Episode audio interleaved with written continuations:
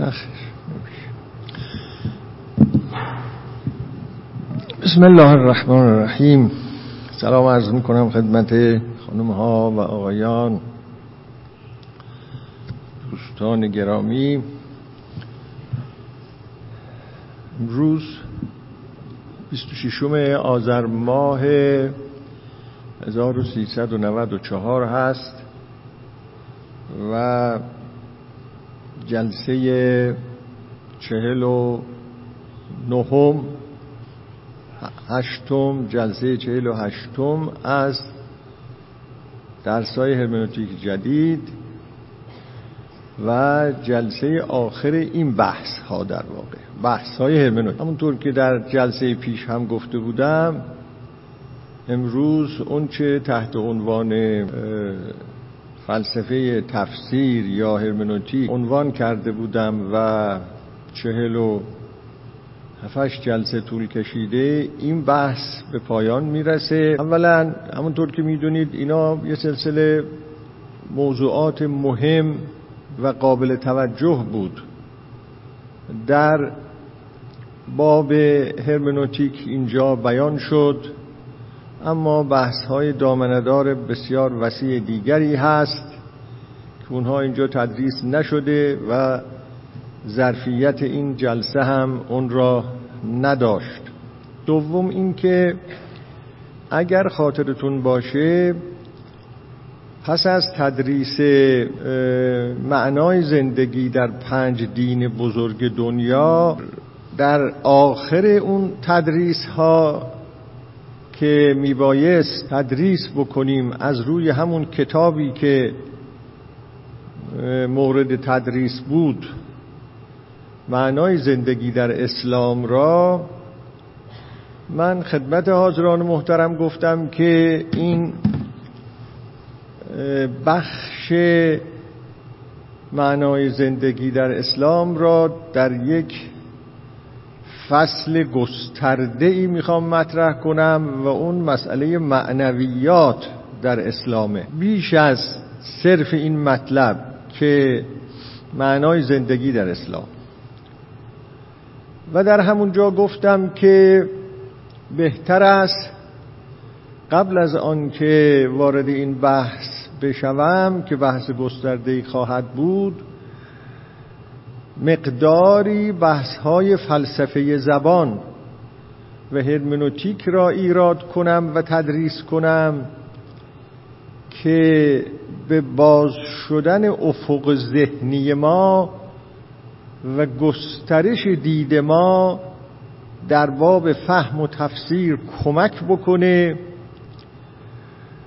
و قدری فضای ذهنی ما و شنوندگان این بحث ها را و یا خوانندگان این بحث ها را که از طریق اینترنت و سایت ها تعقیب می کنند آماده بکند برای اینکه در باب معنویات در اسلام بتوانیم سخنهایی را که میگوییم و در بسیاری از موارد ممکنه ناسازگار باشه با اون چه در اعتقادات مشهور هست، جا باز بشود برای فهم اون سخنان و تفسیر اون سخنان و احیانا پذیرش اون سخنان. اینا مقدماتی بود که قبلا اینطور من تنظیم کردم. حالا که به نظر میرسه کلیات بحث های مربوط به تفسیر زبان و هرمنوتیک را اون مقدار که میشد در چنین جلساتی مطرح کرد تدریس کرده هم، دیگه باید به ذیل مقدمه برسیم. در واقع اونها مقدمات بود. ذیل مقدمه در واقع این است که در یک گستره‌ای اصولاً به محض معنویات انسان بپردازیم که معنویات در اسلام هم بخشی از آن است. به معنویات انسان پرداختن تا اونجا که قدری درباره اش فکر کرده ام دو گونه ممکنه. یک وقت بحثی را مطرح می‌کنیم گسترده تحت عنوان مثلا انواع تجربه‌های معنوی یا تحت عنوان میراث معنوی بشریت، و تحت این عنوان توضیح می‌دهیم که چه نوع تجربه‌های معنوی در طول تاریخ زندگی انسان ظهور پیدا کرده و جزء میراث بشریت شده، و توضیح اون تجربه ها و تفسیر اون تجربه ها و آموختن از اون تجربه ها و کوشش کردن برای نزدیک شدن به اون تجربه ها و حل مشکلات درونی و روانی از طریق آگاه شدن از اون تجربه ها که اسمش گذاشته بشه انواع تجربه های معنوی و یا اسمش گذاشته بشود میراث های معنوی بشریت. اونم نه در یک دین خاص، حتی نه تنها در ادیان، همه تجربه های معنوی، چه اونهایی که در ادیان ظاهر شده و چه اونهایی که در خارج از ادیان ظاهر شده. این یک نوع پرداختن به اون مطلبه. گونه ای دیگر پرداختن به اون مطلب این است که ما انسان را موضوع گفتگو قرار بدیم، انسان شناسی را مطرح کنیم. انسان چیست؟ و خصوصاً انسان شناسی فلسفی و دینی. انسان در فلسفه چگونه معنا می شود و در ادیان چگونه معنا می شود. فیلسوفان چگونه شناختند انسان را و ادیان چگونه شناختند انسان را و ارتباط اینها با یکدیگر. خب اگر موضوع بحث این باشد، خواه ناخواه بخش قابل توجهی از این انسان شناسی به تجربه های معنوی انسانیت اختصاص پیدا خواهد کرد. تجربه های معنوی که انسان ها پیدا کردند و به عنوان میراث در تاریخ بشریت از اونها باقی مونده و دیگران از اونها بهره ها برده اند و در اون دریا غوطه‌ور شده اند و سیراب شده اند. این که آیا بحث آینده را که در واقع همون ذی‌المقدمه است، چون معنویات در اسلام هم بخشی است از همان میراث معنوی بشریت یا از همان انسان شناسی فلسفی و دینی، چون در اسلام هم انسان شناسی فلسفی و دینی حضور داره. این که آیا از جلسه بعد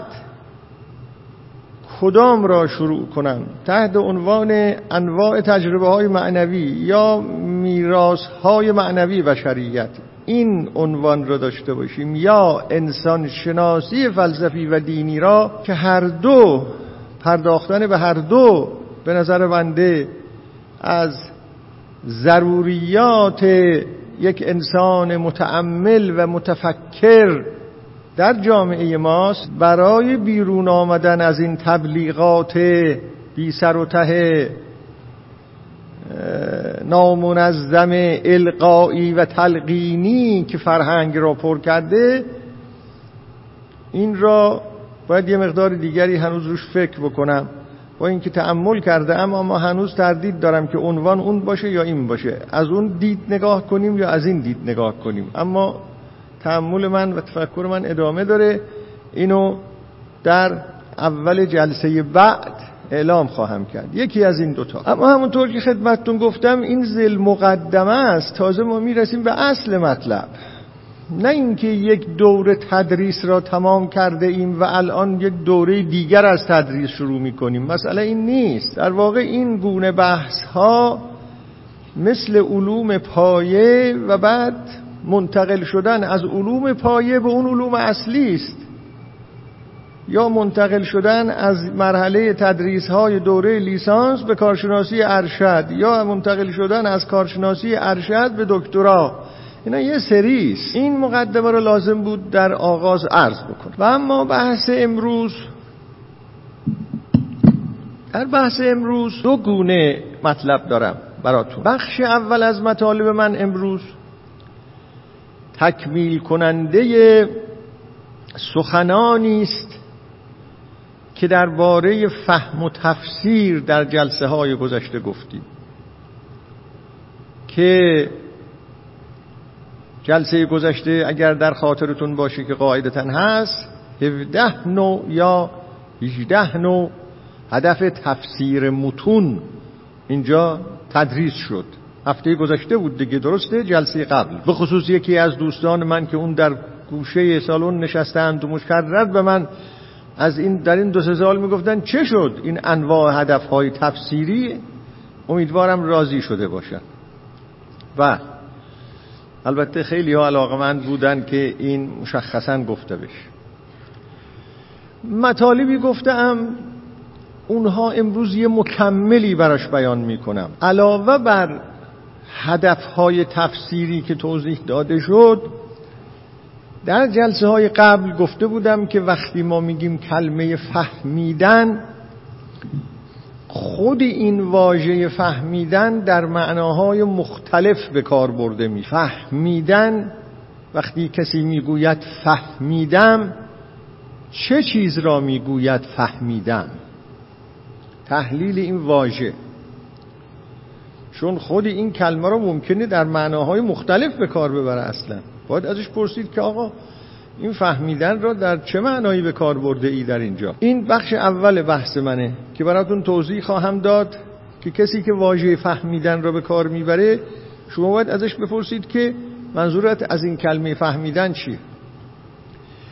در قبل هم مطالبی در این ارتباط گفتم، اما اینا غیر از اونهاست باز. و اینکه دوباره من تکه تکه اینها را کامل میکنم، علتش اینه که دانشمندان مختلف و فیلسوفان مختلف وقتی این بحث ها را مطرح میکنن، آدم میبینه که در بحث هر کدام از اونها یه چیزای تازه‌ای هست و به اصطلاح هر کدام از اونها در این قبیل بحث ها با یه عینک خاصی نگاه کرده اند، یه حرف تازه‌ای زده اند، یه گوشه جدیدی را از مسائل مربوط به فهمیدن و تفسیر کردن بیان کردن.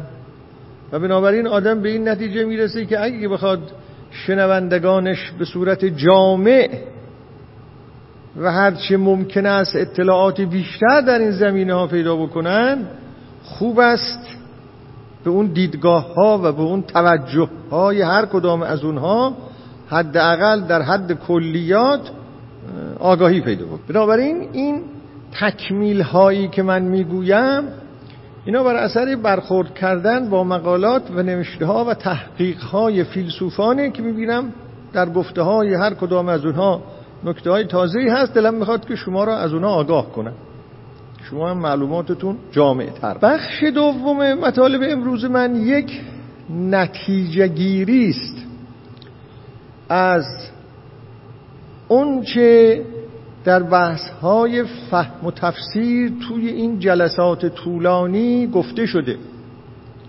حدود 20 و چند جلسه ما بحث‌های فلسفه زبان داشتیم و حدود 47 جلسه بحث‌های هرمنوتیک. نتایجی که از این بحث‌ها میتوان گرفت فراوان و متعدده، ولی اون نتیجه‌ای که من به اون اشاره خواهم کرد در واقع اون مطلبی است که امروز محل اختلاف هست در میان گفتگو کنندگان ما. اون نتیجه ای که بنده میگیرم از این بحث ها و عده‌ای اون را نمیپذیرند و عده‌ای میپذیرند، اون را براتون توضیح خواهم داد در واقع که خیلی به دردتون میخوره و اون را به صورت یک نظر قاطع توضیح نخواهم داد که الا و لابد اینه. نه، بهتون خواهم گفت که من این نتیجه را میگیرم و این نتیجه موافقانی داره و مخالفانی داره به صورت یک موضوع و نتیجه گیری محل اختلاف برای شما اینو بیان می کنم که خودتون اگر مایل بودید دنبال کنید و یا هر کسی دیگری که این بحث های منو میشنوه از طریق اینترنت دنبال کنه، ببینه دلایل موافقش چقدره، دلایل مخالفش چقدره، طرح مسئله است در واقع. خب اما بخش اول، این چند مطلبی که در بخش اول میگویم پاره ای از اینها، بعضی از اینها ممکنه قبلا هم یک جایی توضیح داده شده باشه، اما اب نداره قسمت عمده این بخش قبلا درباره اش بحث نه و اینو توجه داشته باشید همه این بحث هایی که درباره فهمیدن و تفسیر کردن در اینجا اتفاق افتاده یک مضاف الیه داره و اون عبارت است از فهمیدن متون، تفسیر کردن متون. متون مطرح است هر جا که متن هست، هر جا که متن هست. متن هم برای خودش تعریفی داره، اگه بخواید مراجعه کنید ببینید که تعریف متن چیه. اینها را قبلا هم گفتم، اما ظاهرا در مقاله 14 یا 15 قرائت نبوی از جهان که در اینترنت هست یه توضیح کامل برای متن در چند سطر من اونجا از مدارک لازم آورده ام. حالا اونهایی که متن آن است که بیشتر از یک جمله است، یک فکر واحدی را القا میکنه، موضوع واحدی داره، ارتباط منطقی بین جملاتش هست و بقیه تعریف ها. هر جا که چنین چیزی هست، حالا گفتار باشه یا نوشتار باشه، فهم اون و تفسیر اون، بحثای ما به اون مربوط. حالا اگر کسی پیدا بشه بگه من مدعی هستم که یه جای نوشته‌ای هست اما متن نیست، متن نیست، خب اونجا یه بحثای دیگه با او باید کرد. باید گفت متن نیست پس چی هست؟ اینی که شما میگید یه جای نوشته‌ای هست، یک گفتاری هست اما متن نیست، ببینیم پس چه هست. توجه می‌فرمایید بحث‌ها باید کاملا از هم تفکیک بشود. ما اگر این بحث‌ها را به کتاب و سنت سرایت میدیم و در فهم و تفسیر کتاب و سنت از این بحث‌ها استفاده می‌کنیم، برای اینکه میگیم قرآن متنه، فلان حدیث متنه. اگر کسی بگه نه اینا اصلا متن نیست، این بحث‌ها اونجا نمیاد، اما یه بحث خیلی پیچیده پیش میاد و اون اینه خب آقا متن نیست چیه؟ توجه دارید دیگه؟ باید اینطوریه.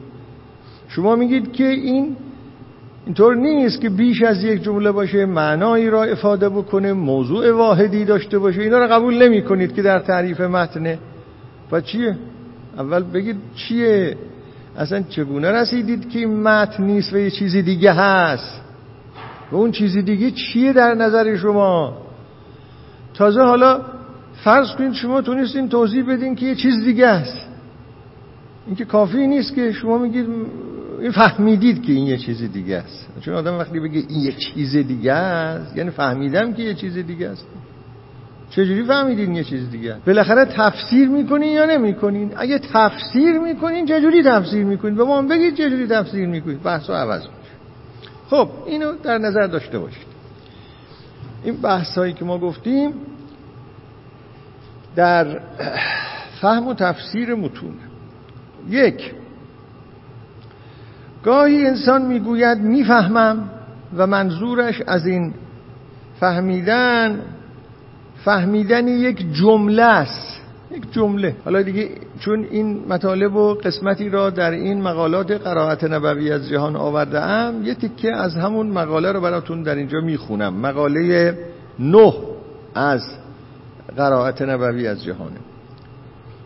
فهمیدن یک جمله این است که بفهمیم جمله به عنوان یک جمله از زبان معین، از یک زبان معین، مثلا فارسی، عربی، انگلیسی، بفهمیم جمله به عنوان یک جمله از یک زبان معین چه میگوید. مثلا خیلی مثال ساده اینجا زده شده، مثلا پنجره باز است، پنجره باز است یه جمله است. وقتی این جمله را مرکب از حروف زبان فارسی میابیم که بر حسب قواعد صرف و نحو فارسی ادا شده، معنای تحت لفظی آن را میفهمیم. میگیم معنای تحت لفظی این جمله را میفهمیم. تحت لفظی یعنی اونی که از این الفاظ فهمیده می. این فهمیدن یا معنای این فهمیدن تنها فهمیدن یک جمله فارسی است، نه چیزی بیشتر. یعنی یه جمله را میفهمن، نه کمتر نه بیشتر. نباید هی تو ذهنمون اینو قاطی کنیم با انواع معناهای دیگر فهمیدن. وقتی کسی میگه من این جمله را میفهمم، منظورش از فهمیدن اینه. مثلا این که میگم نباید با چیزهای دیگه قاطی کرد اینه. این که واقعا پنجره باز است یا نه، اینو دیگه نمیفهمیم. ما معنای جمله رو فهمیدیم، اما یه فهمیدنی دیگری در اینجا وجود داره و اونی که آیا واقعا پنجره باز است؟ اینو نمیفهم. این فهمیدن که پنجره باز است یا نیست شامل فهمیدن راست یا دروغ بودن این جمله است، چون یه فهم دیگری وجود داره و اون این است که آیا این جمله راست است یا دروغ است. اینو بفهمیم. تنها در فهمیدن این جمله این فهمیده نمیشه. خب همینقدر معلوم است که مثلا باز بودن یک پنجره مطرح است و نه باز بودن یک در ورودی. بله این هست. آدم میفهمه که میگه یه پنجره بازه ها، نمیگه یه در ورودی بازه، پنجره بازه. شوف. اما آیا واقعا پنجره بازه؟ تفکیک میکنید در ذهنتون اینا رو از هم؟ اینم یه جور فهمیدنه. فهمیدن صدق و کذب این جمله هست. وقتم کسی میگه میفهمم یعنی صدق و کذب این جمله را میفهمم. خب یارو تفکیک کردم از هم. پس یه وقت میگن که میفهمم یه جمله را، یعنی معنای تحت لفظیشو میفهم. دو، یک وقت فهمیدن طرف میگه میفهمم اما یه منظور دیگری داره. فهمیدن ارتباطات و ساختار درونی یک جمله است یا یک متن است. این فهمیدن بخش‌های گوناگون یک جمله یا متن در یک ساختار معین است. میفهمم که این مبتداست، این خبر است، این جمله حالیه است، این صفت است، این موصوف است. نمیفهمم. دستور زبان را به خاطر بیاری. این فهمیدن موقوف است به آگاهی از دستور زبان و معانی و بیان. این علوم را اونایی که میدونن میتونن از این جور فهمیدن حرف بزنن. خب فهمیدن ارتباطات و ساختار درونی یک جمله. حالا این ارتباطات درونی یک جمله شامل زیبایی های جمله، زیبایی های متن هم می شود که مثلا فلان واژه که در فلان جا گفته شده است چه ارتباط ادبی پیدا می کنه با اون واژه دیگری که بعد آمده. چگونه اینها وقتی در کنار هم قرار می گیره یک زیبایی خاصی را به وجود میاره. اینا هم جز این قبیل فهمیدن هاست. یعنی شما ارتباطات زیباشناسانه این جمله را با هم در واقع مورد بررسی قرار میدی. من اینجا یه مثالی که زده ام گفتم مثلا حافظ میگوید که بندد طرف وصل از حسن شاهی که با خود عشق ورزد جاودانه. حالا اینجا جور دیگه هم خونده شده این. حالا من این نوعش که بندد طرف وصل از حسن شاهی که با خود عشق ورزد جاودانه. فهمیدن این جمله طولانی شاعرانه یا این متن شاعرانه هنگامی حاصل می شود که فهمنده علاوه بر آگاهی از دستور زبان فارسی از ظرائف معانی و بیان و بدیع نیز آگاه باشد. هر کسی اینا رو نمیفهمه. یه مثالی در جلسه قبل ظاهرا گفتم، به می سجاده رنگین کن.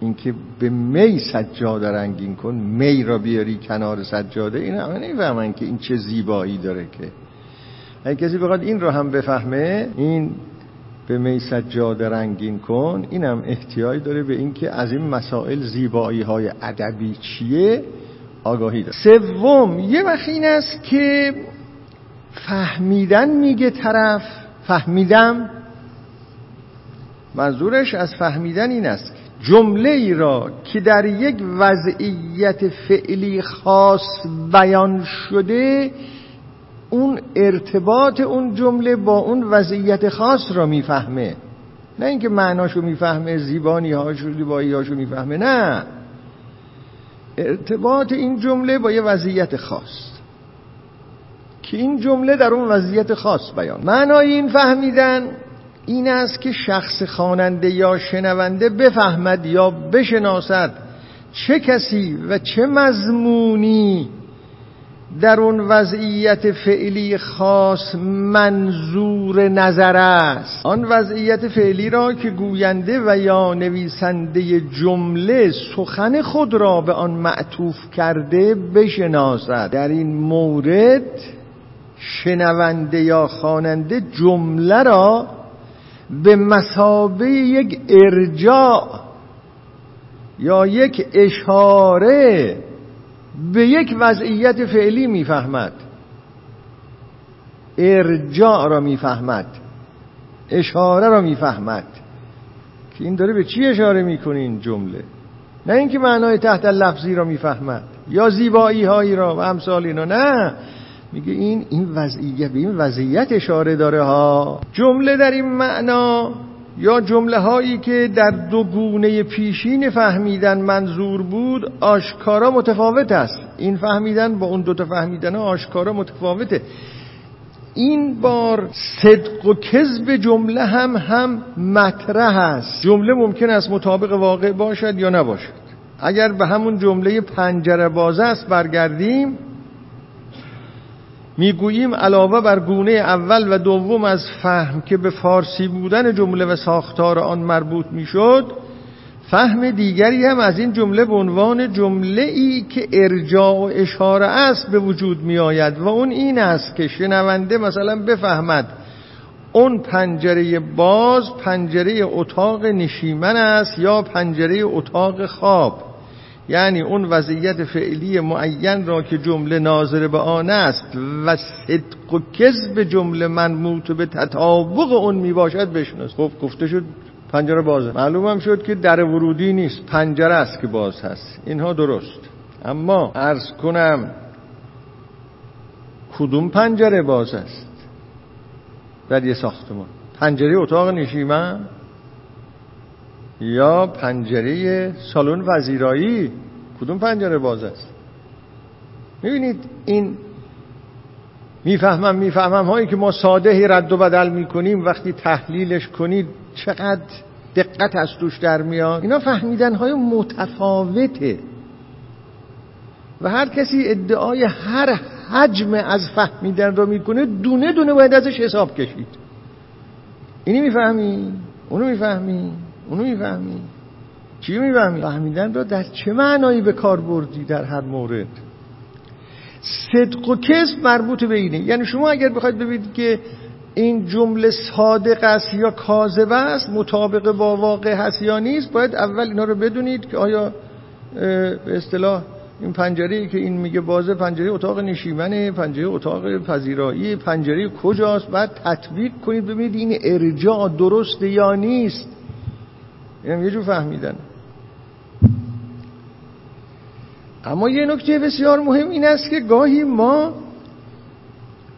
یک اظهار زبانی را به عنوان فعل گوینده میفهمیم، فعل گوینده را میفهمیم، نه معنای تحت لفظی جمله را، چون گوینده با گفتن یه فعل انجام میده، چون فعل را میفهمید. در این مورد منظور از فهمیدن نه فهمیدن نشانه های زبانی، بلکه فهمیدن فعل یک فاعل است، اکت، فعل یک فاعل که همراه با اداء نشانه های زبانی شکل می گیرد.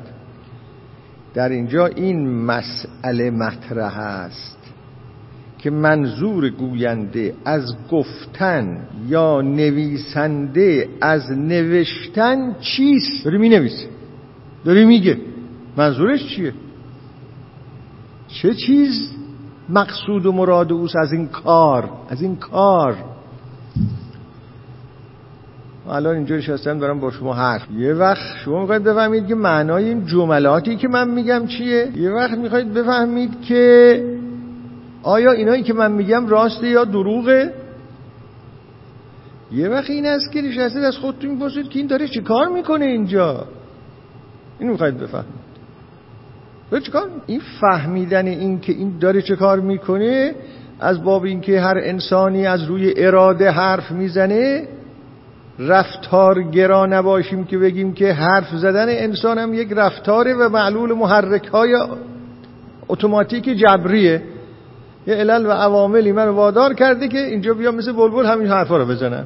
البته مثل بلبل که نمیزنن که، با لکنت زبان.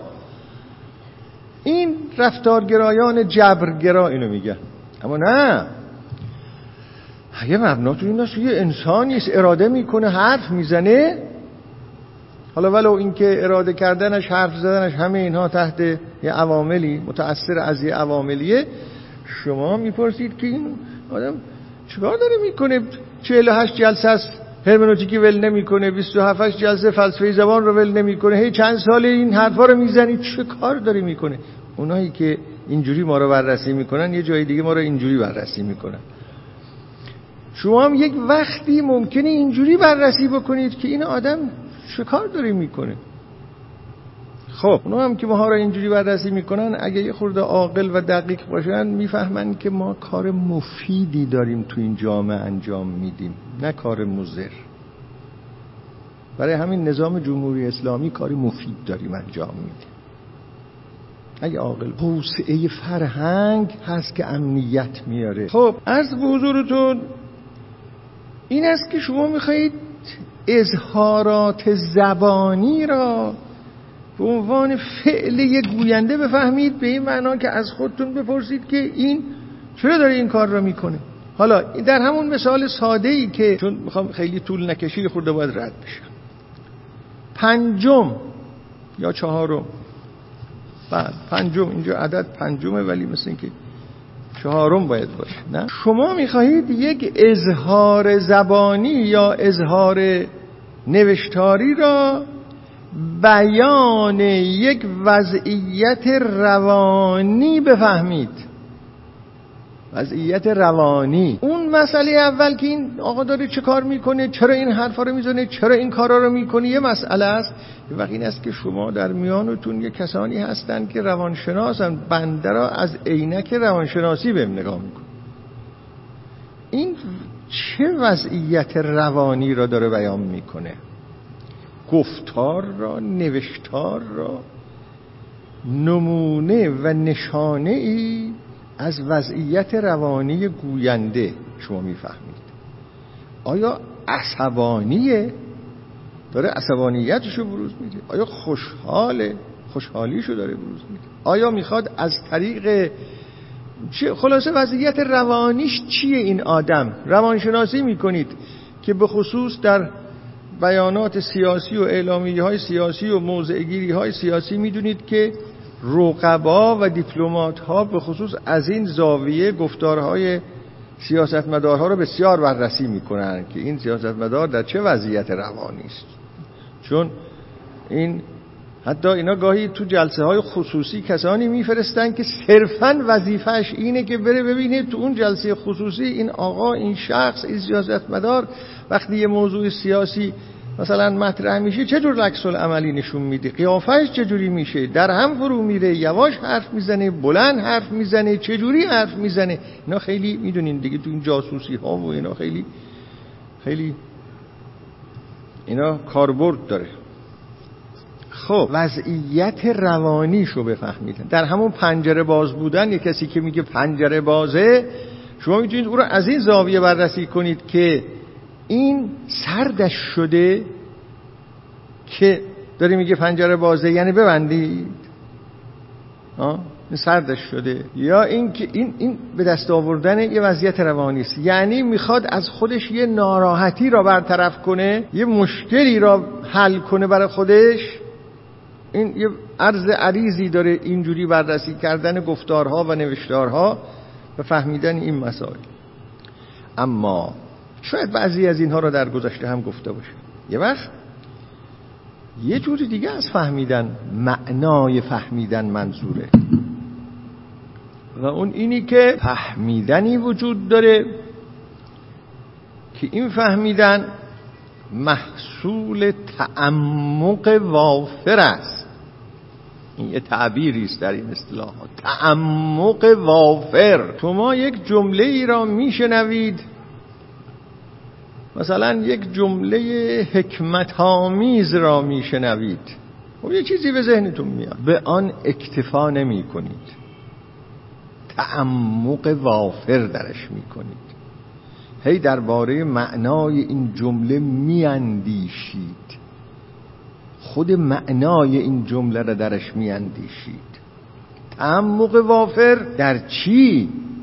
تعمق وافر در معنایی که در مرحله نخست از شنیدن یا خواندن یک جمله به دست می آید. و هر جمله اینا معمولا در جملاتی است که این ظرفیت را داره، نه در هر جمله دیگه. من تشنه‌ام یه لیوان آب برا من میار که تعمق وافر نداره، که هوا سرد از پنجره رو ببندید که تعمق وافر نداره، که پاره ای از جملات و پاره ای از متنها هستن که آدم اونها رو میشنود، اون معنایی که از اون جمله میفهمد در همون بدو نظر چنان به نظرش جالب میاد که مینشینه تعمق میکنه، فکر میکنه این یعنی چی، این سخن یعنی چی.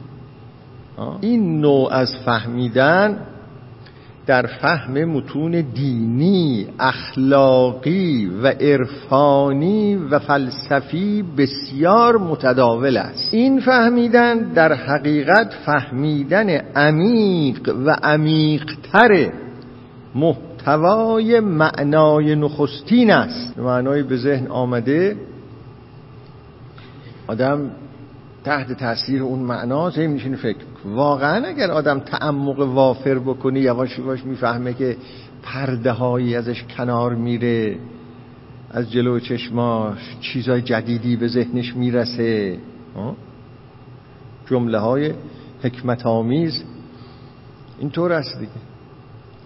اونقدر اینا مثال زیاد داره که من فکر میکنم هر کدوم از شماها حالا 10 بار به چنین جملاتی مثلا برخورد کرده اید. یه مثال خیلی ساده ای که ما از کوچیکی عرض به حضور مثلا تو کتاب ها می دیدیم، پیرمردی داشت عرض کنم خمیده با عصا راه می رفت، خیلی خمیده بود، با عصا راه می رفت، چشمش رو زمین بود، همین جور داشت راه می رفت. خیلی آدم خمیده باشه اصلا. جوانی بهش رسید، گفت پدر چی گم کردی، من میتونم کمکت بکنم؟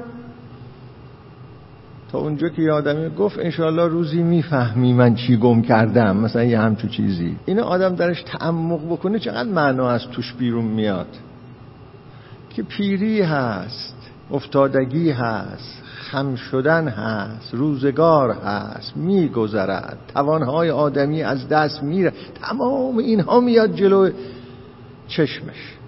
از این چندی پیش یک جایی بودیم، به مناسبتی صحبت شهریار شد.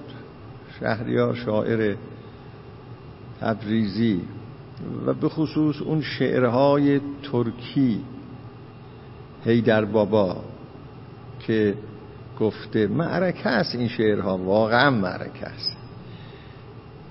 کسی به زبان آذری آشنا نباشی گمان نمی‌کنم هر چه قدم به فارسی ترجمه بشه بعد این شعرها اون اثری را که باید بذاره متوجه داشتیم. با هم دیگه میگفتیم که ها این از اون ده، از اون روستا که خبر میگه و از دوران کودکی خبر میگه، با اون به خصوص اون شعرهایی را که خودش با صدای خودش خونده که میگوید که ما وقتی بچه بودیم هیچ برامون فرق نمیکرد که جایی عزاست یا عروسی است، برامون همین جالب بود که تو فلان خونه سر و صدایی به پا شده. این که در فلان خونه همسایه سر و صدایی پیدا شده برای ما جالب بود، خواستیم بریم ببینیم این سر صدا مال چیه. میرفتیم، گاهی عروسی بود گاهی عزا بود. عروسی بودن یا عزا بودن توجه ما را جلب نمی کرد، فقط اون چه توجه ما را جلب می کرد و ما را می کشوند اونجا این بود که دنبال سر صدا بودیم ببینیم چه خبره اونجا. آرزوی اون دوران را میبره. بعد میگه که نمیدانستیم که در طول زندگی جدایی ها هست، مردن هست. نمیدانستیم جدایی ها هست، مردن هست. خب این یعنی چه؟ اینا خیلی چیزای ساده ایست. ایناست که تعمق وافر. حالا من از اون مسائلی مثال آوردم که با عاطفه ها و احساس ها و گذران زندگی زر و کار داره. این جمله که نمیدانستیم در زیستن مردن هست، نمیدانستیم جدایی ها هست، چقدر تعمق وافر میطلبد. این آدم مینشینه زندگی خودش را بررسی میکنه، آرزوهای خودش را، عواطف خودش را، اونقدر با خودش ور میره، با حسرت هایی که پیدا کرده، با تجربه های جدایی ها که براش پیدا شده، با از دست رفتن عزیزها که براش پیدا، تمام اینا میاد در ذهنش. تعمق وافر یعنی همین ها، این تجربه ها هی زنده میشه و میفهمه ها حالا من میفهمم که شهریار چی میگه. حالا این تو این قبیل مسائل در اشعار مولانا شما زیاد به این بر میخورید، در اشعار حافظ زیاد به این بر میخورید، در متون دینی شما زیاد به این بر میخورید. حالا من اینجا نوشتم دیگه، از باب ملاحظه وقت خیلی تکرار نمی کنم. از مرحوم آقای طباطبایی در تفسیر المیزان یک جمله ای را نقل کردم، حالا بخونم براتون چون یه تفسیر متن دینی. ایشون میگوید در تفسیر المیزان خدای متعال مثال میزنه به این جور فهمیدن. خدای متعال در کلام خود میفرماید واعبدوا الله ولا تشرکوا به شیئا، خدا را بپرستید و هیچ چیز را در عبادت شریک او قرار مدهید. این عبارات خود علامه است که من میخونم. ظاهر این کلام نهی از پرستش معمولی بت‌هاست که بت‌ها را می‌پرستیدند، چنان که می‌فرماید در جای دیگه وجتنب الرجس من الاوثان، که اونجا دیگه رسما میگه که از بت‌ها دوری کنید، دوری گزینید از پلیدی‌ها که بت‌ها باشند. خب این جمله تحت اللفظی که از اینجا به دست میاد از این معنای ولا تشرکو به شیئا یا عبدالله، یعنی عبادت خدا را کنید، عبادت بت‌ها را نکنید. اما وقتی تعمق وافر بکنید چیزای دیگه به دست میاد. حالا ایشون اینا را، ولی با تأمل و تحلیل معلوم میشود که پرستش بت‌ها برای این ممنوع است که خضوع و فروتنی در برابر غیر خداست. شاید از خودش میپرسه که اینی که به من گفتن چرا من نباید بت‌ها را پرستش بکنم کما اینکه اون کارو میکردن؟ چرا؟ میگه لابد علت اینه که اینا را با تعمق وافر میفهمه ها آدم، میگه تأمل و تحلیل. این تأمل و تحلیل همون تعمق وافره. ولی با تأمل و تحلیل معلوم می شود که پرستش بت‌ها برای این ممنوع است که خضوع و فروتنی در برابر غیر خداست و بت بودن معبود نیز خصوصیتی ندارد. اینکه حالا این از چوبه یا چیه یا بته این خصوصیت نداره. منظور این است که غیر خدا را نباید در برابرش خضوع کرد، در برابرش فروتنی کرد، که خضوع و فروتنی در برابر غیر خداست و بت بودن معبود نیز خصوصیتی ندارد، چنان که خدای متعال پیروی از شیطان را عبادت او شمرده. میفرماید الم اعهد الیکم یا بنی آدم ان لا تعبدوا الشیطان، آیا فرمان ندادم به شما ای بنی آدم که شیطان را مپرستید؟ اینم یه استشهاد دوم. همه اینها اون تحلیل هاست ها. و با تحلیلی دیگر یعنی تحلیلی سوم معلوم می شود که در طاعت و گردنگذاری انسان میان خود و غیر فرقی نیست و چنان که از غیر نباید اطاعت کرد، از خواستهای نفس نیز در برابر خدای متعال نباید پیروی نمود. اینا ظهور پیدا میکنه. چنان که خدای متعال اشاره میکند افرأیت من اتخذ الهه هواه، آیا دیدی کسی را که هوای نفس خود را خدای خود قرار داده؟ اضافه میکنه به اینا تحلیل چهارم را. و با تحلیل دقیق تری معلوم می شود که اصلاً به غیر خدای متعال نباید التفات داد و از وی غفلت نمود، زیرا توجه به غیر خدا همان استقلال دادن به او و خضوع و کوچکی نشان دادن در برابر اوست. در برابر هر کسی که عرض کنم توجه کردی به او، خضوع کردی به او، کوچکی کردی به او، توجه کردن به دیگری، این توجه کردن به معنای محبت کردن نیست، یعنی خیال کردی از او یه نفعی به تو خواهد رسید، خیال کردی باید همه رو ول کنی به او بچسبی، اینجور توجه کردن. خضوع و کوچکی نشان دادن در برابر اوست و این ایمان و روح عبادت و پرستش می باشد. یعنی خضوع و کوچکی همون عبارت است از ایمان و روح عبادت و پرستش. این خضوع و کوچکی را در برابر غیر خدا نباید کرد. خضوع و کوچکی از جمله اینجا میفهمیم که از نظر ایشون اون لب لباب عبادت و پرستش چیه از نظر طباطبایی. ایشون میگه لب لباب حقیقت عرض کنم عبادت و پرستش خضوع کردن و کوچکی کردنه، چون یه محل اختلاف. عبادت یعنی چی؟ پرستش یعنی چی؟ حقیقت پرستش چیه؟ آیا حقیقت پرستش حمد گفتنه؟ حقیقت پرستش تسبیح و تنزیه؟ چی حقیقت پرستش؟ این محل اختلاف، حرفای گوناگون زدن. آیا اونطور که سعدی میگه عبادت به جز خدمت خلق نیست؟ طباطبایی یه عقیده خاصی ابراز میکنه اینجا که دیگران هم گفتند و این خیلی مسئله مهمی است. اگر ما در اون تجربه‌های معنوی یا انسانشناسی، فلسفی و دینی برسیم، یکی از موضوعاتی که به لطف خداوند اگر توفیقی باشه، عمری باشه، مطرح خواهم کرد، مسئله نیایش و عبادته که حقیقت نیایش و عبادت چیست؟ حقیقت پرستش چیست؟ حالا اینجا در جمله معترضه از این انسان بزرگ که من به درستی درباره اش نوشته بودم، من چشم از او چگونه توانم نگاه داشت که اول نظر به دیدن او دیده ور شدم. واقعا من این حالت رو دارم نسبت به او. فقط او بود ما رو به اندیشیدن دعوت میکرد، دیگران به فکرهای دیگه بودن. ایشون میگه که و این ایمان و روح عبادت و پرستش خضوع و کوچکی کردن در برابر خدا. این جمله معترضه‌ای بود جلب توجه من کرد ناگهان. تو خونه وقتی اینو میخوندم اینجور منو توجه جلب نکرده بود. بعضی چیزها، انتقال‌های ناگهانی. این الان یه دفعه جلب توجه من کرد، همینجا که پیش شما هستم نتونستم ازش رد بشم.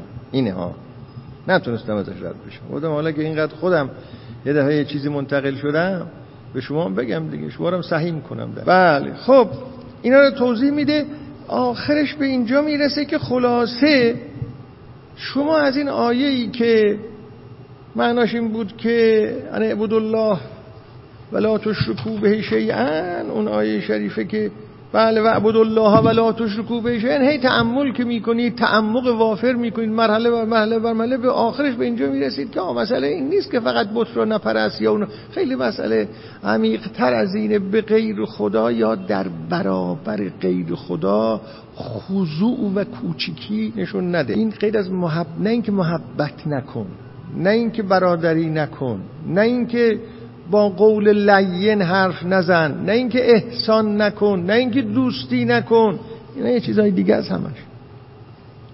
خضوع و کوچیکی نکن.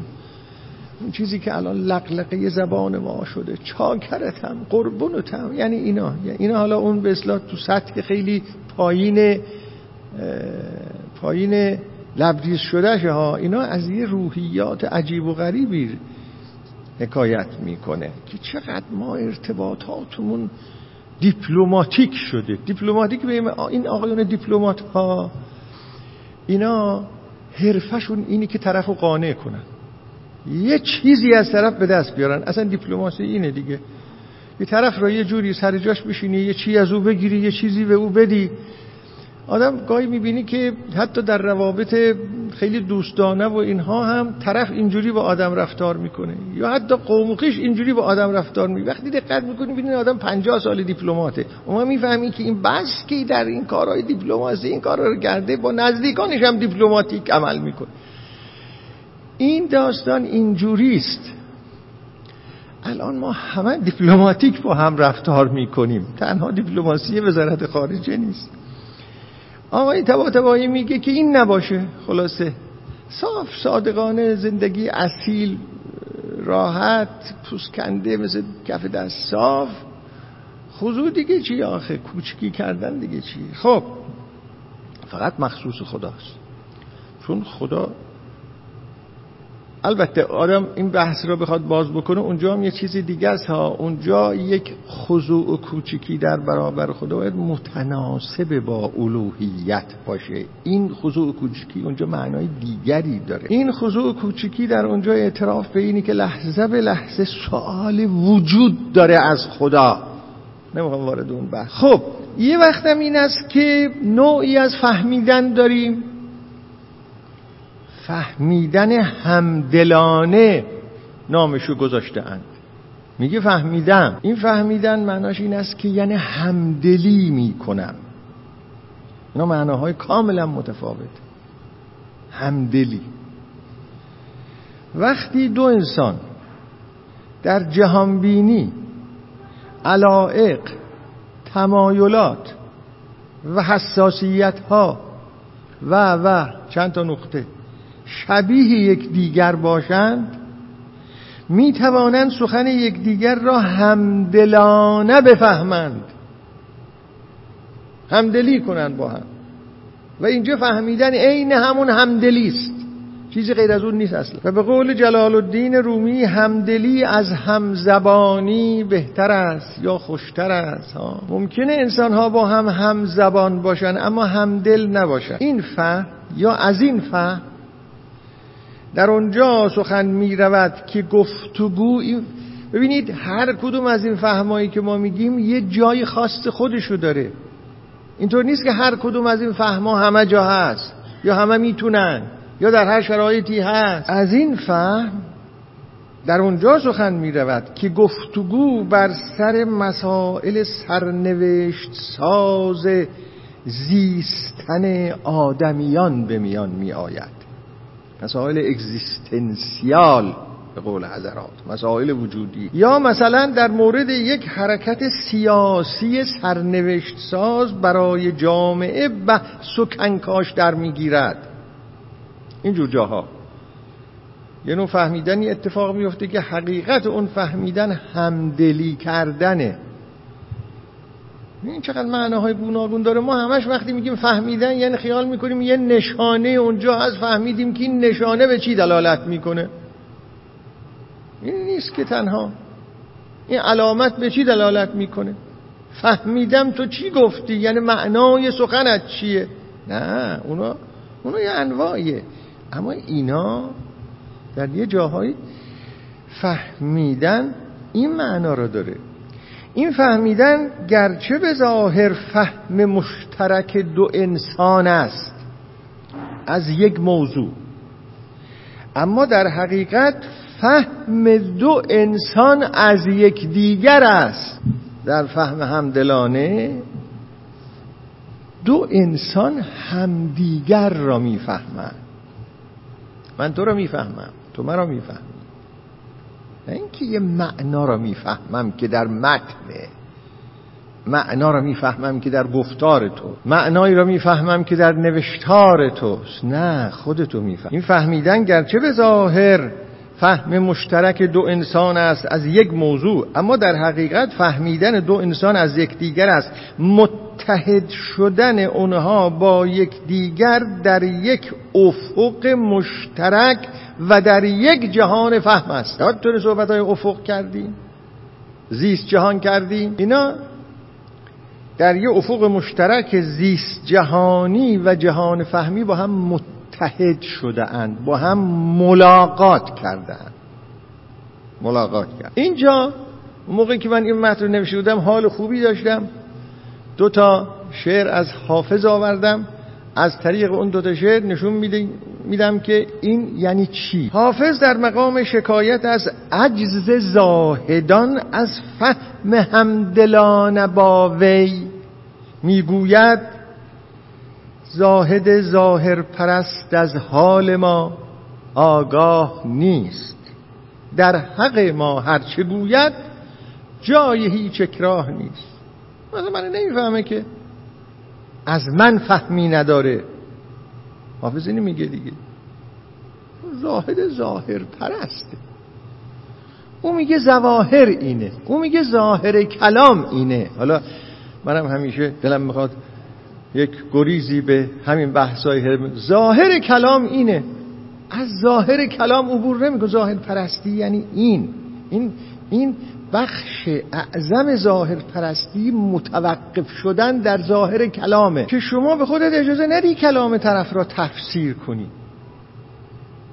بگی خب اینو گفت دیگه، و هرچی هم بهت بگن که آقا آخه ببین چرا اینو گفت، در چه شرایطی گفت، به کی گفت، دیگه دنبال اینا نری. تفسیر یعنی اینا دیگه. جمود در ظواهر اینی که میگه آقا اینی نوشته دیگه، اینو گفته دیگه، گفته ببر دیگه، گفته قطع کن دیگه، گفته رجب کن دیگه، همین اینا اینجا همه جمود در ظواهر. این هرمنوتیکرهای آلمانی یک اصطلاح خاص آلمانی در اینجا دارن. میگن طرف میگه داس شتیت این بوخ. خیلی تعبیر جالبیه. وقتی با اینها، با این بنیادگرایان صحبت میکنی، میگه آقا این جمله در کتاب مقدس نوشته شده. داس شتیت این بوخ. اگه بخوایم خیلی فارسی سلیسی ازش بگیم، این جمله در کتاب مقدس نوشته شده. فقتل المشرکین، به قول یکی از دوستان که دو سه روز پیش اینجا صحبت، تو کتاب مقدس نوشته شده فقتل المشرکین. این نوشته شده برو هر جا مشرک پیدا کردی گردنشو بزن دیگه. گرفتار چه وضعی شده ایم. دیروز من دیدم یک آقایی در مصر در خطبه های نماز جمعه از این چپیه مفیه ها هم انداخته، رسما میگه که هر جا شیعه دیدید بکشید. گرفتاری خیلی داره توسعه پیدا میکنه ها. مصر با اون فرهنگ عریق، با اون همه آدم ها. من بودم در مصر چند بار، اون سالهایی که واقعا مصر بودم، قاهره یه چیز دیگه بود، مصر یه چیز دیگه بود، فرهنگ یه چیز دیگه بود. زمان سادات بود من اونجا بودم. الان چقدر تنزل کرده فرهنگ که کسی بتونه بیاد در یه مسجدی در مصر علنی در خطبه نماز جمعه بگه که فمن تشیع فهو کافر. اصلا اینجوری هر کس تشیع داشته باشه کافره، فقتلوه، دمه حلال و ماله حلال. اینا رو دنبال هم بهش میگفت. شما هم شاید بعضیاتون دیده باشید الان تو این تلگرام ها و اینترنت و اینا هم این مفصل داره میچرخه، در حالی که در همون مصر چندی قبل مفتی مصر درباره شیعه سخنی گفت بسیار معقول. حالا من اون سخنان کاملش یادم نیست، درباره شیعه پرسیده بودن از مفتی مصر، بسیار سخنان معقولی گفت. منظورم اینه که اینها این در این برخورد که این در کتاب مقدس نوشته شده، این جمله در کتاب مقدس است، این از اینجاها سر در میاره. این همین این داعش یعنی همین، داعش یعنی همین. این در کتاب مقدس نوشته شده، این در کتاب فقه نوشته شده، این فتوای فلان است، این و دیگه نباید دربارش تأمل کرد. خب اگر گفته شده فقتل المشرکین، کدوم مشرکین؟ مشرکینی که چه کار میکردن در زمان پیامبر؟ اون مشرکین. حالا باید دور مطالعه کنی این تفسیر یعنی همین، دوباره مطالعه کنی خب اون چی بود؟ در جنگ، در دعوا. خب در دعوا که حلوا بخش نمیکنن که، در دعوا قتال دیگه. دعوا که حلوا بخش نمیکنن که، در اونا با اینا دعوا میکردن، اونا میگفتن شما چرا از توحید حرف زدید، ما نمیذاریم شما از توحید حرف بزنید. حالا اونا دیگه یه مسائل تاریخی است که باید بریم. شما را تبعید میکنیم تا شعب ابی طالب، شما را خاکستر به سرتون میریزیم، شما را میکشیم اگه بگید لا اله الا الله. خب از اون ور شروع شده بود قضیه. خب جنگ میکردم، خب در جنگ هم میگن که بکش دیگه، در جنگ نمیگن که بیشین مثلا سجاده فرق کن زیر پاش، که جنگ بوده. اون مشرکین اونجا. اما این چه رفتی داره به این که حالا شما بگید که ما با دنیا دشمنیم برای اینکه مسلمان نیستن، یا اون یکی بگه که من با شیعه دشمنم برای اینکه شیعه سنی نیست. به هر حال خواستم عرض بکنم این داستان هست که این زاهد ظاهر پرست منو کشون به اینجا. اینا همه مشمول همین زاهد ظاهر پرست، همون داستانه. زاهد ظاهر پرست از حال ما آگاه نیست، در حق ما هر چه گوید جای هیچ اکراه نیست، از حال ما آگاه نیست، همدلی نمیتونه با من بکنه. اما هم حافظ در مقام رضایت و خوشدلی از فهم همدلانه معشوق از وی میگوید هواخواه توام جانا و میدانم که میدانی، که هم نادیده میبینی و هم ننوشته میخوانی. این همون فهم همدلانه است که هم نادیده میبینی و هم ننوشته میخوانی. لازم نیست من بنویسم تا بخوانی، لازم نیست من همه جمله را بنویسم تا دو بخوانی. فکر گفتم تو میروی به فرهزاد. این مثال خیلی ساده، چون من تو یک روح در دو تن هستیم. تو میدانی من چه میگویم و تو میبینی اون چرا وضع حال من چگونه هست. این فهم همدلانه است. اینجا اینطوری میگه. اون شکایتی است که از حال زاهد ظاهر پرست میکنه. خب عرض به حضورتون حالا سخن در اینی که بعد از آنی که شما را یک مقداری در جریان انواع و اقسام فهمیدنها و تفسیرها و هدفهای تفسیری و اون چی که از این کلمات ممکنه فهمیده بشه قرار دادم، میروم سراغ بخش دوم سخن امروزم که حدود 20 دقیقه وقت داریم. سعی میکنم که در این 20 دقیقه این بخش دوم را ادا کنم. خب یک نتیجه گیری کلی میخوام از اینها بکنم و اون اینه، خود این نتیجه گیری کلی چند پاراگراف داره، یعنی چند تا موضوعه.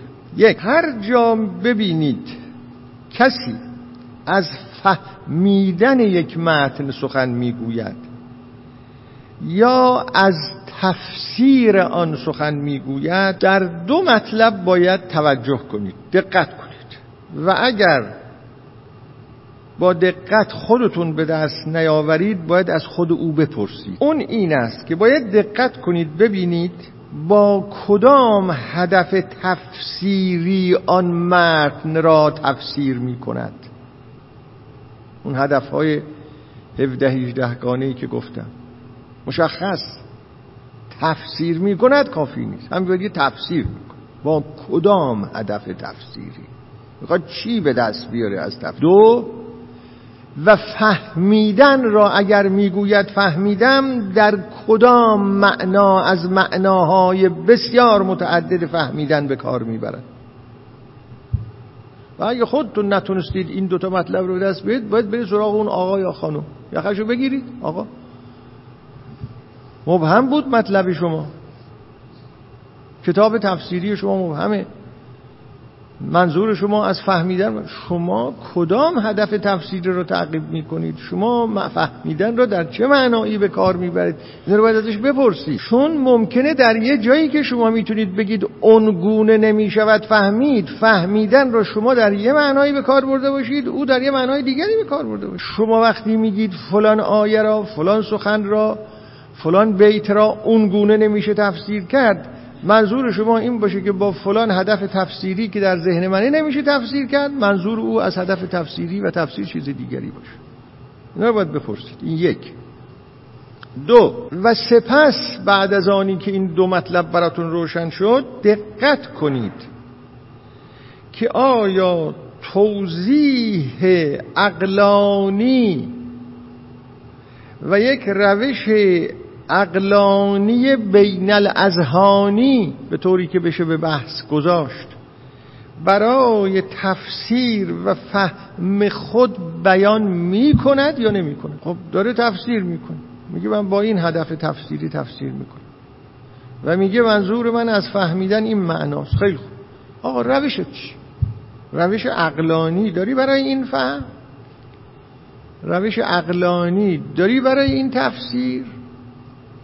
روش عقلانی هم معناش این است که بین الاذهانی، یعنی به طوری که به دیگران بتوانی توضیح بدی که من از اینجا حرکت میکنم به فلان جا میرسم، چون تفسیر یک عمل دیگه، حرکته، و بتونی نشون بدی که بله اگر آدم از اونجا حرکت کنه معقول است که آدم از اونجا حرکت کنه، حداقل این معقول است اینکه آدم در تفسیر این متن از اونجا حرکت کنه و به فلان جا برسه، حداقل معقول. یعنی هیچ دلیل عقلانی نمیگوید اینجور حرکت نکن. معقول یعنی این، هیچ دلیل عقلانی نمیگوید اینطور نمیتونی حرکت کنی، از اینجا نمیتونی حرکت کنی. میتونی نشون بده یا نه؟ این دو یا سه، سوم بود یا دوم.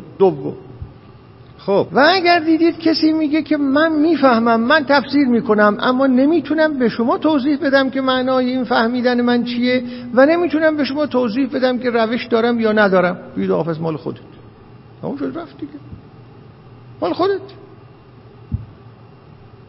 من نمیگم تو اونجور نفهم، اما منو دعوت نکن به اینکه تو هم بیا اینجور بفهم، تو هم بیا اینجور تفسیر کن. اگه منو خواستی دعوت کنی به اینکه تو هم بیا اینجور بفهم، تو هم بیا اینجور تفسیر کن، باید یه روشی پیش و پای من بگذاری و من نشون بدی که من واقعا درک بکنم که معقول است از اینجا حرکت کردن، چون منم مثل تو دلم میخواد تفسیر کنم، منم میخوام تفسیر کنم، اما نشون من بده، وگرنه بگو من ندارم چنین روشی. خب حالا اگه شما چنین روشی نداری، نمیتوانی نشون بدی، اون وقت معناش این است که از دیگران انتظار هماهنگ شدن با خودت رو نمیتونی داشته باشی، و به تعبیر دیگر نمیتوانی این گونه تفسیرت را به گفتگوی بین الاذهانی در جامعه بگذاری به طوری که به یک اقناع برسن دیگران. اگر اصرار بکنی، معناش این است که باید به زور متوسل بشی.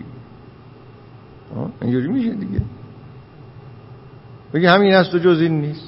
اگه آدم بخواد از همین است و جز این نیست و زور خلاص بشه و جامعه خلاص بشه، باید هر مطلبی که گفته میشه اینتלקتوئل گشپرش به قول حضرات دربارش ممکن باشه، اینتלקتوئل غدلش کای، یعنی گفتگوی عقلانی باید دربارش ممکن باشه.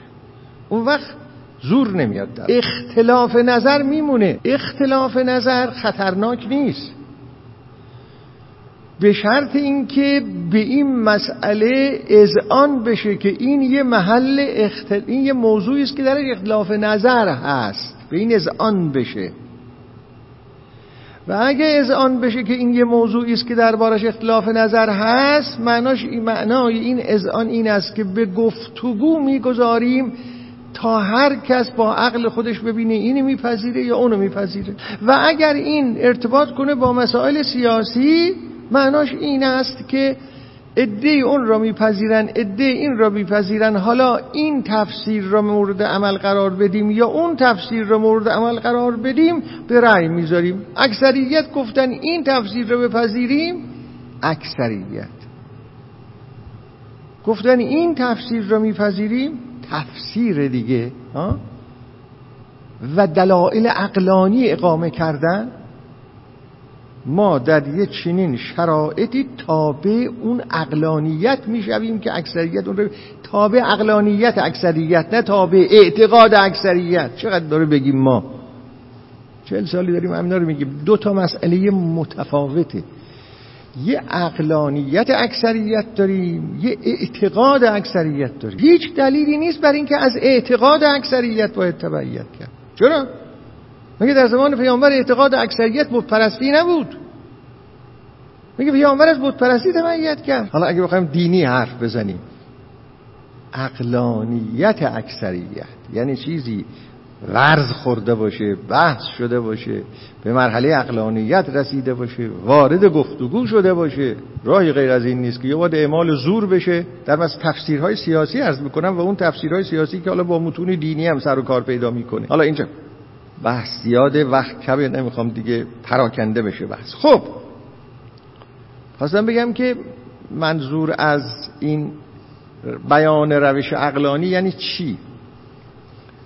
خب حالا نکته بعدی در همین قسمت این است که هر جا بنده در نوشته هایم فهم و تفسیر را یک مسئله عقلانی بین الاذهانی مطرح کرده ام، منظورم همین بوده است که هم معنای فهم و هم هدف تفسیر و هم روش‌های تفسیری به صورت بین الاذهانی و گفتگوهای عقلانی قابل طرح کردن برای یکدیگر باشه. نکته بعد، بنابراین اگر در باب تفسیر متون و فهم متون، اینا همش نتیجه گیری هاست ها، نتیجه گیری سومه یا چهارمه نمیدونم، چهارم، حالا یا سوم یا چهارم، اگر کسی یا کسانی در باب فهم و تفسیر متون و روش‌های فهم و تفسیر متون مدعی گونه‌ای درک و فهم باشند که دیگران هیچ آگاهی فعلی از اون ندارند و مقدمات آگاه شدن از اون را هم ندارند و نمیتوانند داشته باشند، این گونه فهم و این گونه تفسیر اختصاصی اوست که در واقع به یه معنا نتیجه گیری از همون بحث دوم هست، مال اوست و انتظار این که بپذیرید، چون نمیتونه بیان کنه که چجوری بیان کنه، نخواهد داشت. حالا چهارم یا پنجم، از اینجا به بعد یه نکته خیلی مهمی را من میخوام بگم. اون چیزی که گفتم خدمتتون که به عنوان یک لب لباب اختلاف هاست و به عنوان یک اصل تعیین کننده هست و محل اختلاف و بحث هست و باید بدانیم که این یه چنین مسئله ایست، این است که الان مطرح میکنم. مدعا این است، مدعای عده‌ای و از جمله مدعای بنده اینه، ما انسان ها هر معنایی را که برای فهم معین میکنیم میگیم که فهم چند تا معنا داره، 1، 2، 3، 4، 5، 6، میگیم اینجا منظور از فهم اینه، اونجا منظور از فهم اینه، اونجا منظور از فهم اینه که توضیح دادم. و هر هدفی را که برای تفسیر معین میکنیم میگیم 1، 2، 3، 4، 5، اینا هدفهای تفسیری هستند که در جلسه گذشته 17 یا 18 تا معین کردن. و سوم، و هر روش عقلانی را که برای تفسیرها معین میکنیم، روش‌های عقلانی که برای تفسیرهای ما، همه اینها امور استقرایی هستند که با مطالعه زندگی فرهنگی بشر و زیستن فرهنگی بشر در باب متون پدید آمده اند در زندگی تاریخ اجتماعی انسان ها. یعنی همه اینهایی که من گفتم به شما، انواع فهمها، انواع تفسیرها، انواع روش‌های تفسیری، اینها مسائل ریاضی نیستن که کسانی بنشینن بگن که اینا رو با ریاضیات حل میکنیم. اینطوری نیست. دو تا چهار تا نیستن. فهم چیست و انواع فهم چیست؟ این چیزیست که ما در طول تاریخ پیدا شده و دیده‌ایم. نگاه میکنیم به طول تاریخ بشریت، میبینیم در طول تاریخ بشریت این نوع از فهم پیدا شده، اون نوع از فهم پیدا شده، اون نوع سوم هم پیدا شده، اون نوع چهارم هم پیدا شده. از استقرا به دست میاریم، میگیم 4 معنای فهم، 10 معنای فهم. نه با استدلال برهانی میشه اینا رو به دست آورد و نه با محاسبات ریاضی. میگیم آقا ببینید اینا پیدا شده، این فهم‌ها. هدف‌های تفسیری هم همینطورن. این اگر آمده یک دانشمندی مثل آقای بولر برشمرده که هدف‌های تفسیری 18 تا یا 17 تا، استقرایی اینا رو به دست آورده. یعنی مطالعه کرده فرهنگ‌ها را، تاریخ‌ها را، تفسیرها را، فهم‌ها را، دیده که مجموعاً میتونه بگه که 17 نوع هدف تفسیری به وجود آمده تا حالا که انسان‌ها در زندگی تاریخی اجتماعیشون متونشون را با این هدف‌ها تفسیر کردن. ممکنه یه گونه‌های خاصی از هدف‌های تفسیری هم پیدا بشه در آینده اضافه بشه. ممکنه یه گونه از فهم‌ها هم پیدا بشه در آینده اضافه بشه. اینا درسته همش، خب؟ اما همه اینها از آسمان پایین نیفتاد. یک فرشته الهی نیومده تو انسان‌ها بگه که 10 جور فهم داریم، نمی‌دونم 20 جور هدف تفسیری داریم. اینا اینجوری نبوده که. استدلال برهانی هم برای اینا قائم نشد. با حساب‌های ریاضی هم به دست نیامده. اینا را از مطالعه در زندگی تاریخی اجتماعی انسان‌ها به دست آورده ایم. یعنی از زیستن انسان‌ها درست شده اینها. خب حالا که اینطور هست، این خیلی مهمه که شما توجه کنید که اینا اینجوری به وجود آمده اند. حالا اگر کسی اون اینجاست قضیه. اگر کسی مدعی شود یک متن به وسیله انسان پدید نیامده، قبل از اینکه روی این خیلی تکیه بکنم ملاحظه بفرمایید، اونایی که ما دیدیم در زندگی انسانی، اون فهمها، اون تفسیرها، اون هدفها، تمام اینها معطوف است به متنهای پیدا شده به وسیله انسانها. یعنی انسانها نوشته های همدیگر رو فهمیدن، گفتارهای همدیگر رو فهمیدن، میراثهای همدیگر رو فهمیدن. و اون نوشته ها و اون گفته هایی که در زندگی تاریخی اجتماعی پدید آمده، نه در آسمان. پس همونطور که این معناهای گوناگون و انواع گوناگون فهمیدن و هدفهای گوناگون تفسیر و روشهای عقلانی تفسیر در زندگی اجتماعی تاریخی انسان‌ها پدید اومده، همه اینها درباره متنایی که خود انسان‌ها نوشتن، گفتن پدید آمده. اینا رو داشته باشید. حالا اگر کسی بگوید یک مکنی در یک جایی وجود داره که به وسیله انسان پدید نیامده است. ما نمیتوانیم، این چیز اینه دقیقاً مدعاینه، ما نمیتوانیم با اون معناهایی از فهم که تالا از استقرا به دست آورده ایم و با اون هدف گذاری های تفسیری که حالا به دست آورده ایم و با اون روش های عقلانی که حالا به دست آورده ایم به سراغ فهم آنچنانی و تفسیر آنچنانی آن متنی که پدیده انسانی نیست برم. این است آقای شفیع اون مدعای اصلی. نمی شود، برای اینکه اینا هرچی ما به دست آوردیم اینا از این راه به دست آمده. فهم وقتی میگیم و چیزی ازش درک میکنیم یعنی فهم متون انسانی، اونی که ما درک میکنیم ازش. هدف گذاری تفسیری وقتی میگیم یعنی هدف گذاری تفسیری که مربوط به ایناست.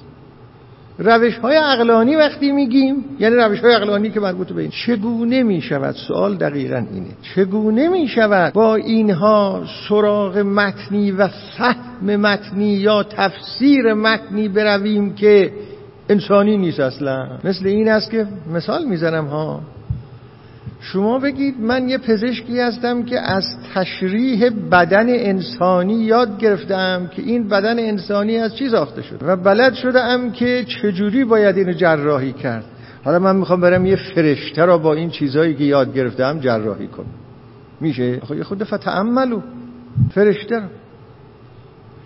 فرض کنید که ببینید بحث خیلی خیلی دامنه داره، میخوام خیلی گسترده اش نکنم. اصلا فرشته اگر مجسم بشود به صورت انسان، بدن او این بدن نیست که شما بری با علم پزشکی اونو، مگه صالح، اون ناقه صالح را که در قرآن آمده است که ناقه شد، اون ناقه را اگر اون ناقه فرزن، اون ناقه ها فرزن وجود داشته باشه، اون ناقه را میشه تشریحش کرد. این چه پیچیدگی های اون ناقه، بدنش مثل ناقه های دیگه نیست که آخه، چیزی که سر تا پاش معجزه است. و الا اگر مثل ناقه های دیگه بود که همه میتونستن مثل اون ناقه رو درست کنن دیگه، در حال که اون زمان گفتن که مثل این ناقه نمیشه، سنگ بیرون آمده. حالا نمیخوام وارد اون بحث. به هر حال مدعا اینه، حالا شما روش تأمل کنید. این یک بحث اختلافیه. این است داستان که آیا با این ابزارهایی که مربوط است به این عالم انسان و زندگی انسان و متون انسان و گفتارها و نوشته‌ها و ما فهمی از اینها پیدا کرده ایم. فهم وقتی میگیم یعنی فهم اینها. تفسیر وقتی میگیم هر چی یاد گرفتیم از اینا یاد گرفتیم، خلاصه از اون چیزی که از این جهان ما یاد گرفتیم، از این زندگی تاریخی انسانی یاد گرفتیم، ابزارهایی به دستمون آمده. با این ابزارها میتونیم بریم یه متنی را که انسانی نیست بفهمیم. آخه اینا همه از اینا به دست ما آمده. اینجاست روش فکر کنید. اگه میخواید فکر کنید روی این فکر کنید، محل اختلاف دقیقاً اینجاست. خب نکته بعدی این است که اینو اضافه کنم در توضیح این مدعا، این است که نمیتوانیم. چرا نمیتوانیم؟ برای این که ما فقط میتوانیم درباره متن یاد گرفته ایم، یعنی اینجورا ما فقط یاد گرفته ایم و بلدیم که درباره متن‌هایی که به وسیله انسان‌ها ساخته شده بگیم ها ببین اینجوری دارم میفهمم اینو. فقط درباره متن‌هایی که به وسیله انسان‌ها ساخته شده میتونیم بگیم ها ببین این هدف گذاری تفسیر رو میکنم. سرمایه ما بیش از این نیست در مورد ایناست. پس نمیتوانیم نشان بدهیم که چگونه میفهمیم. وقتی نتونستی نشان بدی که چگونه میفهمی و نتونستی نشون بدی که چگونه هدف گذاری تفسیری میکنی، چون این ابزارها اونجا کاربرد نداره، معناش این است که نامفهوم، غیر قابل تفسیر. مسئله این نیست که ممکنه چنان متنی به وجود بیاید یا نه، این نیست اصلا مسئله. سلمنا که به وجود آمد. من چند بار گفتم توی توضیحات اخیرم نوشتم، این نیست اصلا اختلاف. یه عده از دوستان ما دائما همش فکرشون میره به این که آقا خدا قادر است که چنان متنی را به وجود ما که نمیگیم خدا قادر نیست. اصلا این نیست بحث ما. خدا قادر است. خدا به خیلی چیزها قادر. حالا شما فرض کن یه متنی رو اونجا گذاشتی میگی این متنی. آب من نشون بده ببینم با چه ابزاری تو این متن میخوای نزدیک بشی بهش. اینه. خب یک چیزی را بگم تمام کنم و اون اینه که آخرین جمله در بعضی از نوشته‌های دوستان میاد که آخه این چه حرفیه شما دارید میزنید، من اینو 5-6 ساله میخونم فلان. هر سه تعبیر من دیدم آمده. میگن اگر کسی گفت که فلان جمله را مستقیما یک جن گفته به من، اینا نوشتن ها تو نقده های مربوط به مقالات، جن، اگر کسی یه سخنی از یه جنی بشنود. کسی دیگه نوشته بود که اگر یک روح خبیثی بشنود، از یک روح خبیثی بشنود. یک کسی نوشته بود اگر از یک هاتف بشنود. یک کسی نوشته بود که اگر سخنی را یک شعوری که غیر از شعور انسانی است بنویسد، که مرحوم آقای منتظری و دیگران در نقد حرف من اینو نوشته بودند که اونچه که مهم هست این است که گوینده یا نویسنده یک باشعور باشه، لازم نیست انسان باشه، یک باشعور غیر از انسان. خب نه خیر، اینا رو چرا نمیتونیم ما بفهمیم؟ یه نوشته‌ای هست این نوشته رو یک جن نوشت، یه نوشته‌ای هست یک روح خبیث نوشت، یک نوشته‌ای هست یک عاطف نوشت، یه نوشته‌ای هست یک شعوری که غیر از انسان است اون را نوشته. اینو چرا نمیشه فهمید و تفسیر کرد؟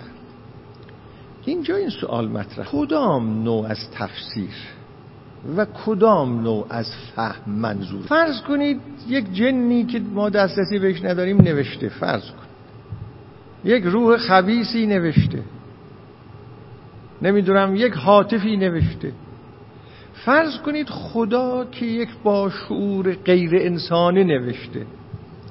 میگید که اینو من میفهمم و تفسیر میکنم. اولا مشخص کنید که کدوم یکی از معناهای فهم منظورتون، یک کدوم یکی از هدف گذاری های تفسیری منظورتونه، با کدوم هدف تفسیر میکنید. این خیلی مهمه معین کردن. چرا؟ یه وقت این است که شما میگید که مثلا من میتوانم تفسیر به این معنا نشان بدهم که ببین این جمله را که جن نوشته، روح خبیث نوشته، خدا نوشته، این جمله مبتداش اینه، خبرش اینه، جمله حالیش اینه، یعنی تجزیه و تحلیل ادبیاتی ازش بکنم. آیا منظورتون از فهم اینه؟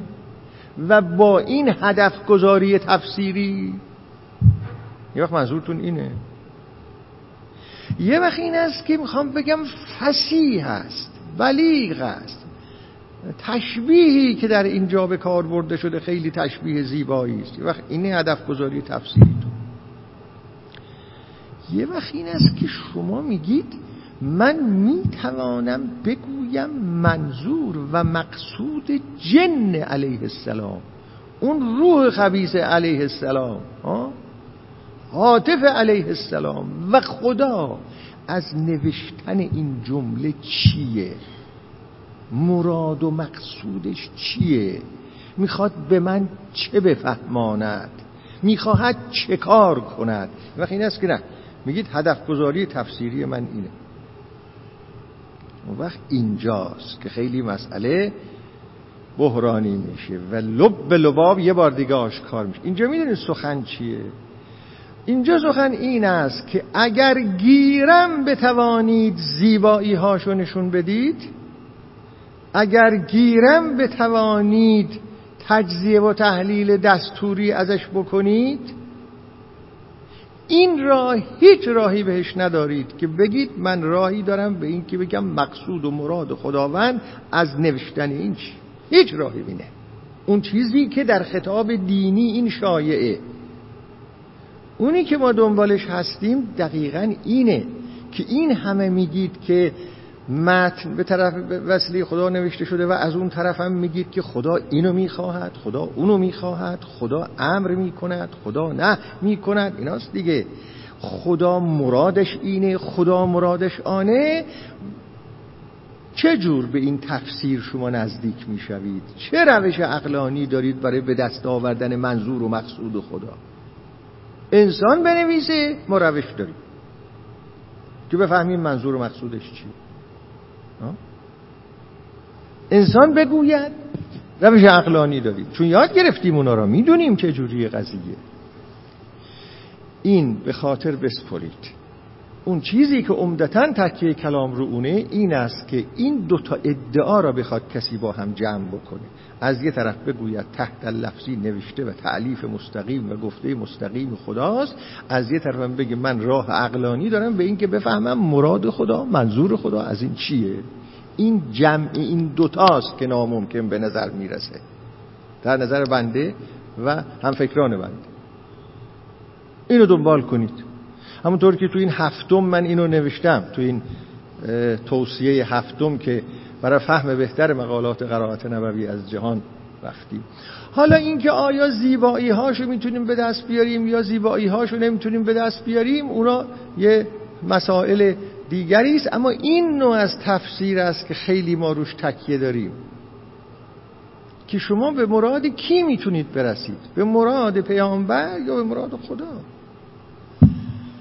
مضافاً بر این که حالا اینجا یه مسئله خیلی مهم دیگه هست و اون این است که آقا شما که میگید جن اینطور گفته، روح خبیث اینطور گفته، یک موجود باشور اینطور گفته، شما چگونه رسیدید به این که اینو جن گفته؟ آخه ببینید اینا هست، اینا نوشته شده در نقل، روح خبیث گفته. این گفتنش آسان، شما چگونه، شما چه راهی دارید به اینکه برسید که یه روح خبیث اینو گفته؟ شما میتونید بگید من یه صدایی شنیدم خیال کردم یه روح خبیثه به من داره اینجوری میگه. شما بیش از این میتونید بگید؟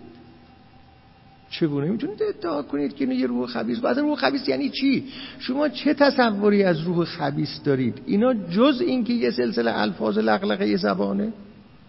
شما چه تصوری از جن و شعور جن دارید؟ اصلا چگونه میتونید این ادعاها رو بکنید تا نوبت برسه به اینکه بله او اینو گفته؟ این عرفای ما میگن هاتف، از هاتف خودشون هم نمیدونن هاتف چیه. شما از هر عارفی بپرسید که هاتف، چگونه رسیدی به اینکه اینو هاتف میگه؟ من فقط از تجربه خودم میتونم حرف بزنم، من تجربه‌ام این بود که هاتف گفته.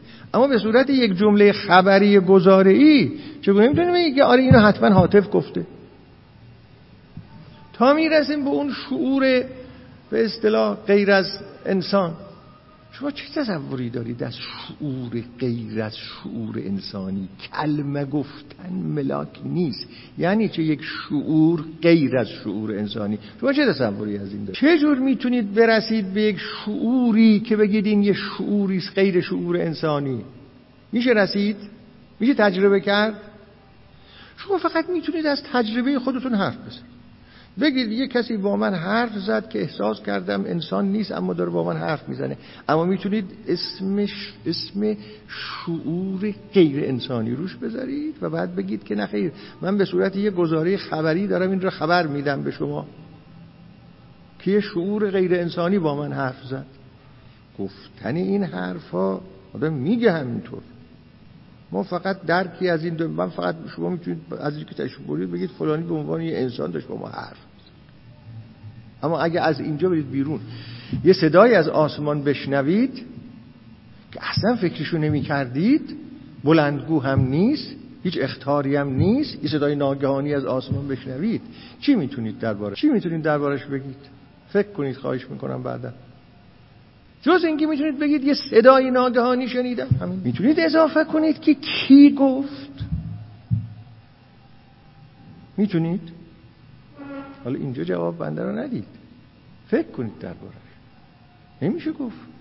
هر کسی میتونه اون وقت باید تجربه رو بگه بله من یه صدایی از آسمان شنیدم.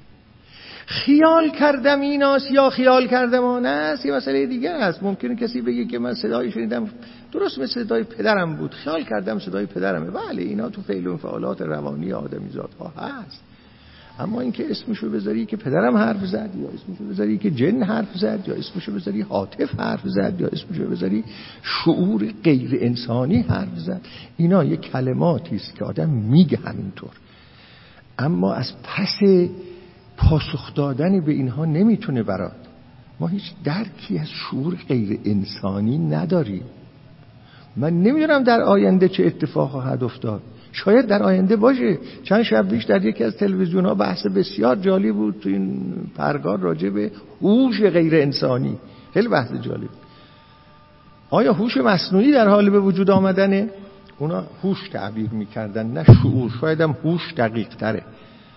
خب چیه این هوش غیر انسانی؟ چیه این؟ حالا شاید من نمیدونم، شاید یه چند سالی دیگه 100% بتوانند، الان که کسی نمیتونه به اون شکل وضوح ادعا کنه، 100 سال دیگه، نمیدونم چند سالی دیگه، یا خیلی هم نه ادعا بکنن که یک هوش غیر انسانی وجود داره.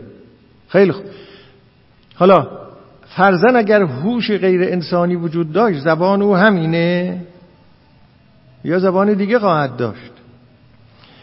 به هر حال اینا، این تکه هایی که اواخر گفتم، اینا اون بحث های محل اختلافه. من فقط خواستم عرض بکنم مسئله ای که مطرحه این مسئله است، موافق داره، مخالف داره، دلایل از این ور لازمه، دلایل از اون ور لازمه، این مسئله ای نیست که بشه مسکوت گذاشت. خب عرض کنم امروز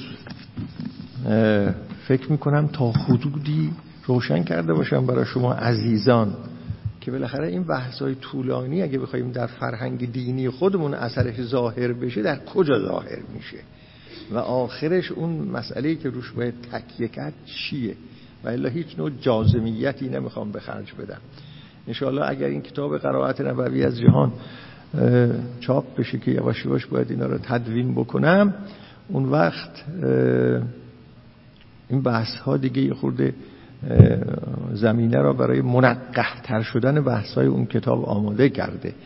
جوری دیگه باید بنویسم که خیلی منظم‌تر و اینها باشه. خب امروز من اینجا عرائزم به پایان میرسه. من احتیاج به یک از بزرگتون استراحت 2-3 هفته قطعاً دارم.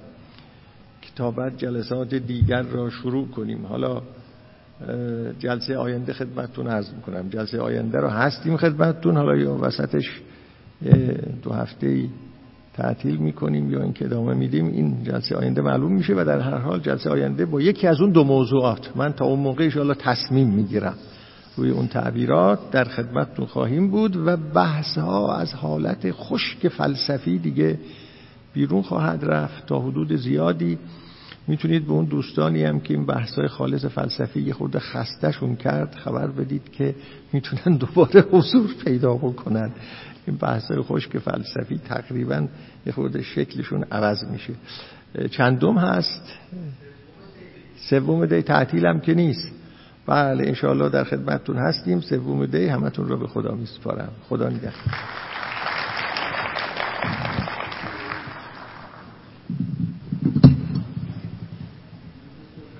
حالتون چطوره؟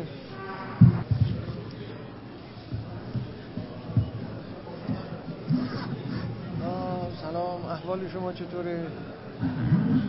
باید بدم به یکی از